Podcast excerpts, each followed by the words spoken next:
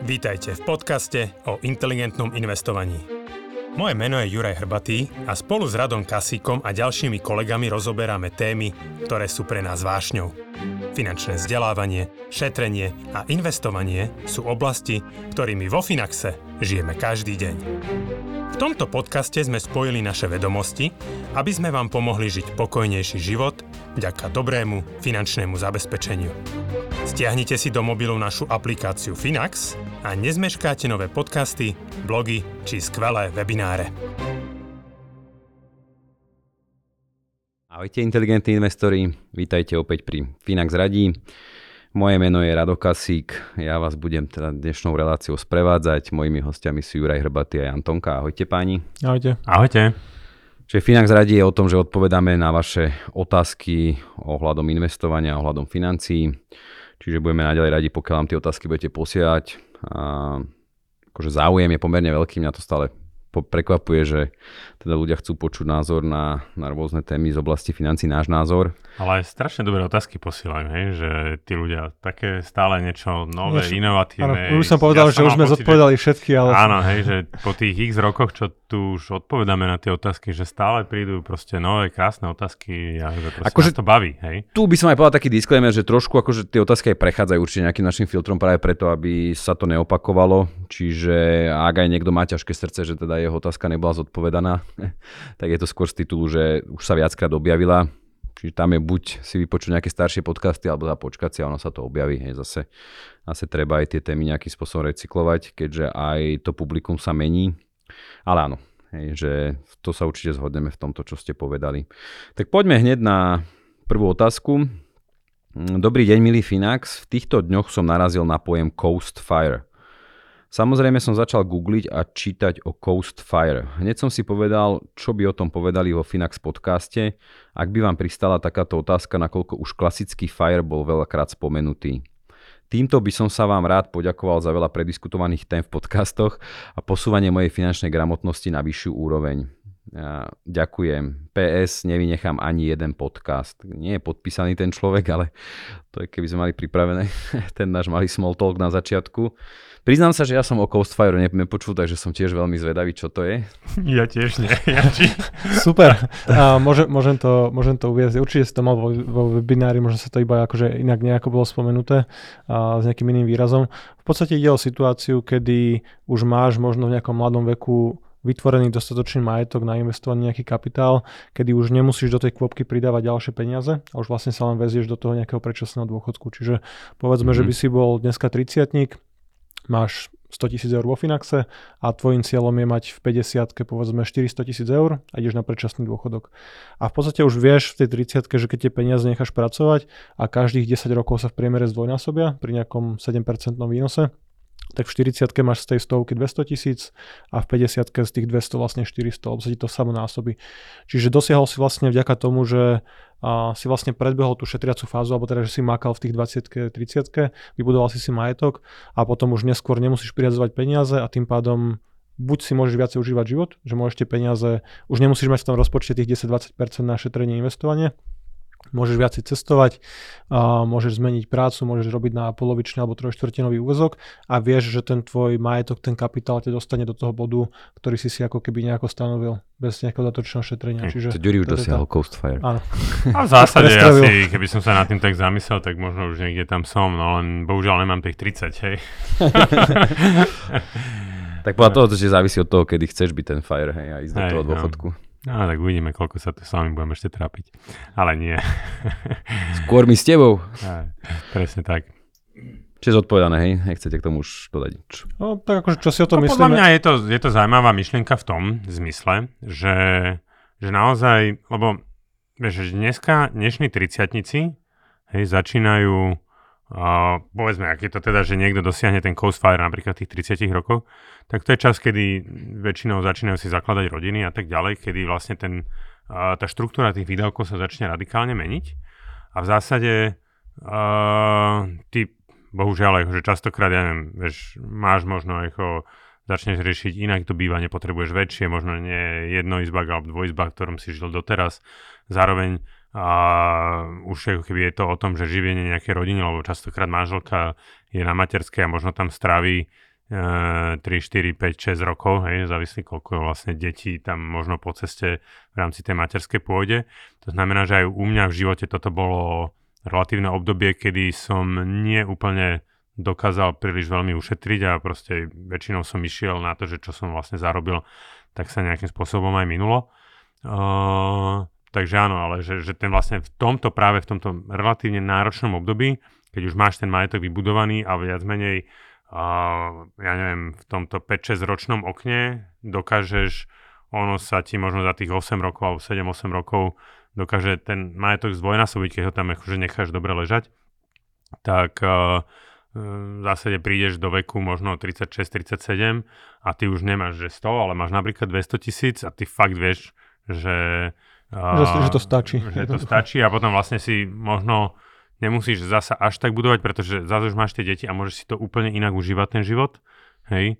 Uh, ako keby si v tejto fáze veľa, veľa klientov vlastne k nám prichádza, ja neviem, v tej 40-45 a nemajú na ten dôchodok pripravený absolútne nič a vlastne sú vo fáze, kedy oni len teraz si začínajú uh, pripravovať tie zdroje na ten dôchodok a cítia, cítia už ten tlak že OK. No tomu, že nemáš na výber, to už musíš dobiehať. Oveľa, musím šetriť oveľa viac, ako by som šetril, keby som naozaj mal tých 25 e, napríklad, hej? Jasné. Dobre, dobre, super, ďakujem. Druhá otázka. Dobrý deň, mám k dispozícii približne 20 tisíc eur, ktoré sú však momentálne iba na účte. Vzhľadom k tomu, že možno v horizonte 2 až 3 rokov budem potrebovať peniaze na vlastné bývanie alebo nové auto, asi ich ideálne nechcem dať do niečoho, kde by museli byť dlhodobo viazané. Pre istotu a prípadnú potrebu. Založila som si inteligentnú peňaženku, pomer mi však stále dáva 10% akcií. Nedávno ste v podobnej otázke spomínali pomer 40 na 60, že je vhodný horizont 5 rokov rekonštrukcia domu. Ako to teda je s tým pomerom? Popravde, ako zhodnotiť takto určené peniaze čo najlepšie, aby nestrácali na hodnote na účte? Ďakujem. Dobrá otázka, na ktorú konečne máme dobrú odpoveď. A v podstate to portfólio, ktoré častokrát spomína Jury, tých 40 na 60, čiže 40% akciové investície, 60% dlhopisov je naozaj skôr hodné na taký kratší alebo strednodobý horizont, čiže povedzme aspoň tie 3, 4, 5 rokov. A pokiaľ už tam je nejaká veľká mo- možnosť jednoducho, že tie peniaze nebudú čerpané predčasne, pokiaľ sa bavíme o horizonte 2-3 rokov a niekomu sa zdá že vlastne by podstúpil príliš veľké riziko alebo nechce podstúpiť také veľké riziko v tých štandardných portfóliách. Bola by tu možnosť investovať možno nejakých 20-30% do akcií, zvyšok by mohli tvoriť aj vlastne dlhopisové investície, ktoré dneska sú pomerne zaujímavé po mnohých dekádach, kedy dlhopisy nesú výnos. Tak pre úplne rizikovo averzných ľudí dneska už máme vlastne ten náš produkt, ktorý sme predstavili aj vlastne v minulom podcaste, to je práve ten bystrý vklad, kedy pri nejakej úplne minimálnej volatilite, zároveň po splnení jednoduchých podmienok bez daní, a tie peniaze vedia byť zainvestované s výnosom niekde okolo 2,8% aktuálne, čistým výnosom. A, a zároveň je zachovaná vlastne aj a veľmi dobrá dostupnosť tých peňazí, čiže pokiaľ by sa ten cieľ kúpy vlastného bývania posunul o pol roka, o rok dopredu, už to nie je také riziko ako pri tých štandardných portfóliách, kedy trošku hazardujem s tým, že či som mal akurát dobré obdobie a na tom horizonte tie moje aktíva, tie akcie dlhopisy zarobili. A pri tom bystrom vklade tým, že je postavený na nejakých krátkodobých bankových úložkách a dlhopisoch a veľmi kvalitných a s vysokým kreditným ratingom s veľmi krátkodobou do splatnosti, tak v podstate nie je tam ani nejaká veľká kolísavosť tej investície a ten výnos nie je garantovaný, akože nie je to garantovaný produkt, ale je to v podstate najmenej rizikový investičný nástroj, čiže je možné tie peniaze uložiť, nemusia byť v banke na termíňaku, do nejakých 2,5%, ktoré potom musíš zdaniť a nie sú dostupné. Môžeš ich mať uložené vlastne v tom bystrom vklade, zarábať nejakých povedzme aktuálne, keď sa bavíme v júni, koncom júna nejakých 2,8% v čistom a bez potreby platiť dania mať to dostupné. Asi som to viackrát zopakoval. no, dobre, ja by som doplnil, že tá, tá, akože tá minimálna kolísavosť znamená prakticky skoro žiadna. Hej, nejaké že... desatinky percenta možno. Tak, tak, tak, tak aby si to ľudia vedeli predstaviť. Ja absolútne súhlasím s tým, čo povedal Janči, že toto je podľa mňa náš najlepší krátkodobý produkt, ktorý teraz vlastne máme.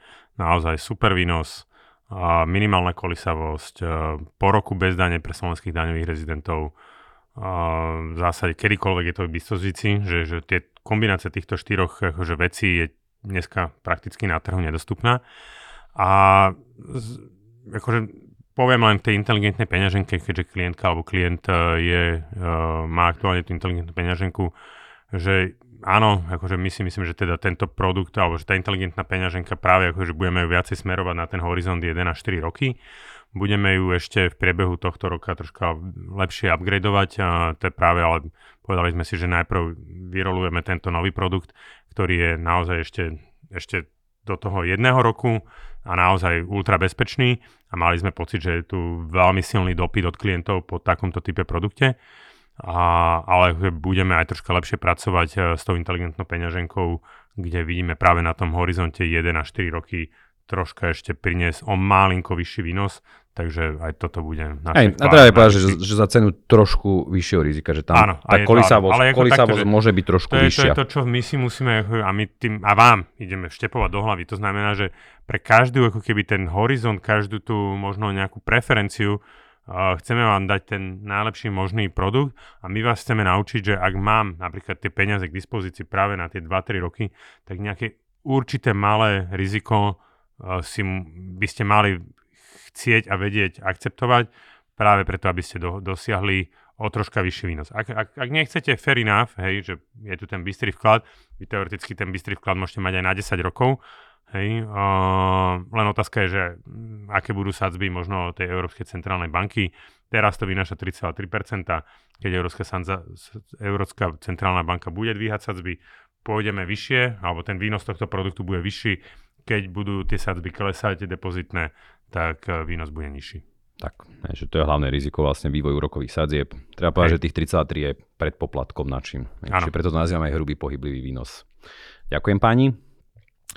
A vo svojom portfóliu na Finaxe mám ETF iShares Core S&P 500 UCITS ETF od BlackRocku. Čo by sa stalo, keby BlackRock skrachoval alebo mal nejaké finančné problémy? Môžem začať? keď bude mať BlackRock veľké finančné problémy, tak naozaj a neviem si ani predstaviť takú situáciu, tým, že to je naozaj jeden z najväčších svetových správcov majetku, BlackRock, Najväčší. Vanguard. BlackRock je vlastne najväčší, hej, oni myslím majú okolo a 10 Teraz sa predbiehajú trošku, už ten Vanguard ano? sa doťahuje, no. Hej, okay. hej. Či, ale povedzme, že bavíme sa o 10 mm, biliónoch, 10-11 biliónov, trošku akože... Myslím, a, hej, no môže byť, ale trošku to bolo menej po minulom roku, po tom hej, poklese. Okay, nejaký pokles, ale zase nejaké nové peniaze tam tečú, čiže toto sú naozaj akože top uh, svetoví správcovia peniazy, to je dôvod, prečo vlastne tie etf a sme vlastne vybrali práve od týchto správcov, aby to boli naozaj veľké tablované spoločnosti, kde takéto riziko v podstate nehrozí. Ale predstavme si ten úplne katastrofický scenár, kedy by takýto veľký správca mal problémy. V zásade, čo sa stane s mojou investíciou, nestane sa s ňou nič. Že BlackRock, Vanguard, Deutsche Asset Management, Deutsche Bank alebo proste čokoľvek, oni nevlastnia tie moje aktíva. Oni sú tiež len nejaký správca tých peniazí, čiže oni vytvoria etf ale tiež je vlastne ten majetok uložený u nejakého kastodiana, tiež je to vlastne len vedená evidencia majetku a tak ako v prípade krachu nejakého obchodníka s cenými papiermi, nejakého brokera, určite by sa našla jedna konkurencia, ktorá by kúpila tie dané fondy, lebo konkrétne napríklad toto ETF spravuje desiatky miliard dolárov, má tam nejaký ročný poplatok, čiže je to výnosný produkt a a nepodstupuje zároveň ten, ten BlackRock alebo ten správca majetku nejaké riziko, keďže on vlastne zostaví ten produkt, čím, tá, čím je pod správou viac peniazy, tým viacej zarobí, čiže je to v podstate bezpečné. Ale pokiaľ by aj došlo k nejakému problému, tak buď ich kúpi konkurencia, alebo sa jednoducho ten majetok prevedie k nejakému inému správcovi. A úplne v extrémnom príklade, prípade si viem predstaviť, že nie zrovna takéto ETF, ktoré sleduje index S&P 500, by mohlo byť zlikvidované, Čiže povedzme nejaký produkt, v ktorom je možno malý objem peňazí, to je problém alebo také riziko tých malých ETF, ktoré spravujú pár miliónov a nie sú ešte možno úplne rentabilné pre toho nejakého iného správcu alebo pre tú samotnú správcovskú spoločnosť. Tak, tak ani, ale ani vtedy neprichádza akože investor ne, neprichádza peniaze, peniaze ale, ale zlikviduje sa, čiže jednoducho by sa odpredalo a klient dostane tie peniaze podľa toho, aké aktíva vlastne boli v tom fonde. Čiže nie je tam, akože ja tam nevnímam riziko ani pri jednom z tých scenárov. Čiže aj keby si vlastne odpredal a, nejaký väčší indexový fond, ktorý obsahuje S&P 500 index, tak sa proste odpredá za aktuálnu cenu a investori dostanú cash a môžu si to nakúpiť znovu. Ale akože pri týchto veľkých správcoch to, to riziko je prakticky nulové. Ja by som to možno akože Rado má úžasné jedno také prirovnanie a ja ho troška zase vyťahnem, aby sme si to tak uvedomili, že Uh, že nechcem to akože, není to úplne že čistá paralela, ale že, že skú, predstavte si, že tá otázka by znela, uh, čo sa stane, že idem si kupovať byt a čo sa stane, že skrachuje kataster portál.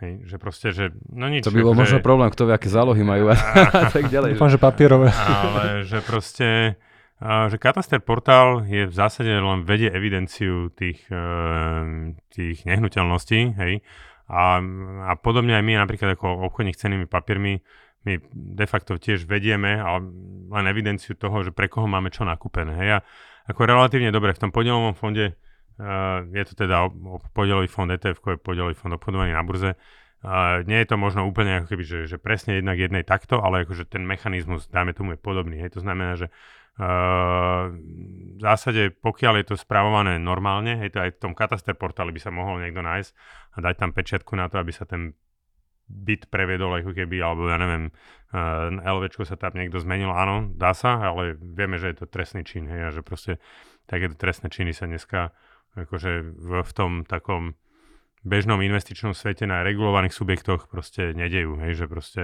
na Slovensku za celú históriu podnikania, alebo čo sme tu, tak ešte v garančný fond investícií nebol ani raz využitý. Napriek tomu, akože napríklad možno nejaké na porovnanie fond ochranných vkladov už bol niekoľkokrát využitý, hej, lebo tam proste naozaj, no ale nejdem do tohto zachádzať, takže... No, treba to brať tak, že my vedieme evidenciu majetku a rovnako aj tí správcovia vedú evidenciu majetku, Áno, tak. ale tie aktíva držia investori, čiže naši klienti, tisíce a, penzijných fondov, klientov vlastne z celého sveta, oni vlastnia tie akcie a vlastne v celom tom reťazci tí prostredníci, ako sme aj my, alebo ako je Vanguard alebo BlackRock, oni len ďalej vlastne sú v tom investičnom procese že nakúpia pre, pre teba tých 500 akcií, vytvoria tú škrupinku, vytvoria to etf ale ja som vlastník vlastne nejakých frakcií, vlastním nejaký zlomok akcií Apple, Microsoftu, akékoľvek inej firmy, čiže to je môj majetok a oni sú presne len ten kataster, tá evidencia. Ale tu je tak pekne aj vidieť, že toto mňa, že aký sme my ešte stále taký, akože trhovo, alebo tak kapitalistický mladý národ, lebo však to je pomerne častá otázka a že ľudia ako si neuvedomujú tie svoje majetkové práva. Ja, že proste raz, keď som ja vlastníkom, tak bez toho, že by som ja súhlasil s nejakým prevedením, nemôže byť nikto iný vlastník. Dobre, no ale máš ale... tu stále, teraz tu je nejaký Axe Capital, hej. Áno, ale, ale, to som chcel, chcel hej, dodať, podvody, že... ale hej, že podvody ti uh, neanulujú alebo ne, nenegujú vlastne to, ako by to malo fungovať, že keď to máš vlastne zainvestované cez obchodníka správne, tak áno, že treba sa vyhybať podvodom a ponzio schémom a podobne, ale že presne ako povedal Rado, že keď už máš jasnú tú evidenciu toho majetku, a tak v podstate tam akože nehrozí nejaký negatívny scenár, že presne ako pri tej nehnuteľnosti, alebo že aj pri tej nehnuteľnosti si vieš predstaviť nejaký extrémny scenár, kedy komunisti ti znárodnili nejaké majetky, ale niekde v evidencii bolo uvedené, že tvoji možno starí rodičia vlastnili nejaký byt, nejaké pozemky, padol režim, reštitúcia, dostal by si sa k tomu majetku, lebo proste tá evidencia niekde bola. Ale akože a, to je, a, to, je, a to je extrémny prípad, sa bavíme o zmene režimu, že Slováci by aj pochopili, alebo a, podľa mňa všetci evidujeme, alebo teda rozmýšľame nad tým, že keď vlastním nehnuteľnosť, je to môj majetok, nič sa tomu nestane, presne, že či ten kataster portál, nejaký web, alebo kataster má problémy, alebo nie, alebo by sa niečo domotalo, alebo aj na pár dekád možno niekto stratil prístup k tomu majetku, ale znovu ho získaš, lebo proste ty si bol vlastník, to sú tvoje aktíva. Či už je to nehnuteľnosť alebo cené papiere. Ale akože áno, to vychádza podľa mňa aj z takej tej zlej skúsenosti, aj Určite. krátkej skúsenosti, hej, že u nás presne akože tá vymožiteľnosť práva nie je vždy na tej najlepšej úrovni, aj historicky veľakrát tí ľudia prišli nejakým takýmto spôsobom majetok, ale v zásade, hej, že keď sa pozrieme na ten západ, hlavne na tie anglosaské krajiny, tak tam právo na majetok ja to tiež rád dávam ako príklad, je vyššie ako právo na život. Ne? Krásny dôkaz to, keď vstúpiš na niekoho pozemok v Amerike, tak v niektorých tých štátoch ťa môže bez otázky odstreliť. Aj. Takže presne je to, presne je to o tom. Dobre, stiam ešte jednu otázku. Mm, ako strhávate poplatky z renty? Posielate iba menej peňazí? Ďakujem. Možno skúste na začiatok trošku aj v krátkosti povedať, čo je tá renta, lebo dlhšie sa to neobjavilo v našich podcastoch a ako funguje platenie poplatkov v rente. Juri. Renta je špecializované portfólio, tzv. výplatné portfólio. To znamená, že že my teraz stále sa tu bavíme o tom, ako ten majetok budovať, ale v nejakej určitej fáze života my, nie že po vás chceme, ale vy, vy si ten majetok budete chcieť začať užívať a práve tá renta funguje na to, že nemusíte si tie peniaze, že, že, oh, že už som si nasporil a teraz si idem vybrať, hej, že môžete samozrejme aj vy si určiť ten vlastný a že chcem teraz 5000 si vybrať, chcem si 10 tisíc vybrať, tak si vyberete. Ale pokiaľ by ste chceli z toho pravidelne žiť, to znamená, že vyplácať si tzv. nejakú rentu na nejakú Alebo dôchodok, môžeme dôchodok, povedať. Hej, no na 5, 10, 20, 30 rokov, alebo ja neviem, unlimited práve ako keby, že minulé, akože niekto, kto chce dosiahnuť tú finančnú slobodu, tak vlastne jeho cieľom je, aby z investícií dokázal dlhodobo žiť, tak tá renta slúži na to, že tie vaše peniaze sú stále zainvestované v nejakom v nejakom fonde z nejakou, alebo teda v nejakých etf alebo namiešané v nejakom mm, určitom riziku. A my vám každý mesiac časť investície odpredáme na to, aby sme vám poslali, ja neviem, 100, 200, 500, tisíc eur na váš účet a vždycky to robíme pravidelne prvého. Hej, to znamená, že tak, jak vám chodí zo sociálnej poisťovne, ja neviem, dôchodok, tak takto vám môže chodiť vlastne aj výplata z, z tohto nášho produktu. No a teraz štandardne na akýchkoľvek portfóliách viac menej my účtujeme poplatky alikvotne mesačne, to znamená, že keď je, máme štandardný poplatok 1% plus DPH na riadenie portfólia, to znamená, že zhruba 0,1% my účtujeme ako poplatok, to sa kaž- mesačne, toto my nejakým spôsobom uh, mesačne účtujeme. Um, pri už zainvestovaní si tam nechávame nejaký drobnú malú hotovosť, ktorá slúži práve aj jeden z dôvodov, akože z dvoch dôvodov, je práve ako keby aj na čerpanie týchto poplatkov, aby sme nemuseli odpredávať uh, tie vaše investície skôr. Uh, ale áno, pri tom, ako, ja by som povedal, že pri tom rentovom portfóliu ten poplatok a tá, tá samotná renta sa správa viac menej ako keby nezávisle sama od seba. Hej? To znamená, že my aj keď uh, vyberáme uh, v podstate z toho portfólia nejaké peniaze, tak stále cieľíme, aby tam ostala nejaká ako keby drobná, uh, drobná hotovosť. Takže v zásade ja by som to možno tak zjednodušil, že vlastne my akoby vytvárame vždy ten pokyn na odpredaj nejakej hodnoty účtu čo, ktorá sa rovná tej sume. Že tá renta v podstate ti zjednodušuje, že neviem, mám 60 rokov, mám zarobených 300 tisíc eur, chcem si vyberať, neviem, 500, 800 alebo 1000 mesačne a nemusím každý mesiac sa nalogovať do apky a dať si a špekulovať, že keď si vyberiem takúto sumu, ako dlho mi vydržia tie peniaze, že môžem si vyberať 800 eur alebo tie peniaze sa minus toho portfólia 8, 10 alebo 15 rokov, že keď máš nejaký cieľ, že chceš, aby ti od 65 do 85 to portfólio zabezpečilo nejaký vyšší životný štandard, a, tak tie naše algoritmy ti pekne namodelujú, že pri tomto type portfólia, pri tomto riziku vieš vyberať mesačne, neviem, 637 eur, ty si nastavíš dobre, toto je renta, ktorú chcem, chcem, aby bola zvyšovaná každý rok o infláciu a nemusíš nič ďalej robiť.